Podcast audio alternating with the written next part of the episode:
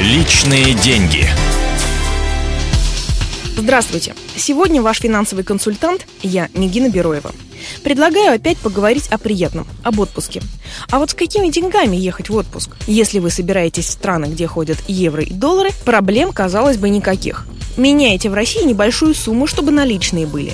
А на месте старайтесь расплачиваться картой или снимать деньги в банкоматах. Но помните, когда вы снимаете наличные в другой стране с чужого банкомата, с вас взимается двойная комиссия за конвертацию и за снятие денег. Если же вы собрались в страны, где имеется своя валюта, алгоритм будет другой.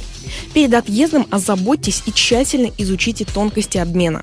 Сделать это лучше всего на туристических форумах.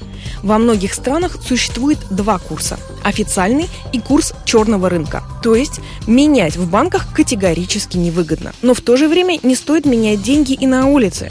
Шанс нарваться на мошенников в таких случаях более 50%. Пользуйтесь опытом других туристов или гидов.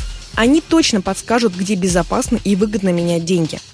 Избегайте обменников в аэропортах и на вокзалах. Курс там самый невыгодный и рассчитан на туристов. Меняя деньги, тщательно все пересчитывайте. Снимать наличные в банкомате, платить комиссию. С другой стороны, так вы максимально обезопасите себя от мошенников. Вот только нужно читать, что предлагает вам банкомат. Например, обмен с конвертацией – дело крайне невыгодное. Лучше выбрать обмен без конвертации. Таким образом, средства будут обменены по условиям вашего банка.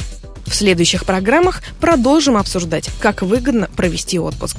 А пока прощаюсь с вами. И помните, деньги лишними не бывают. Личные деньги.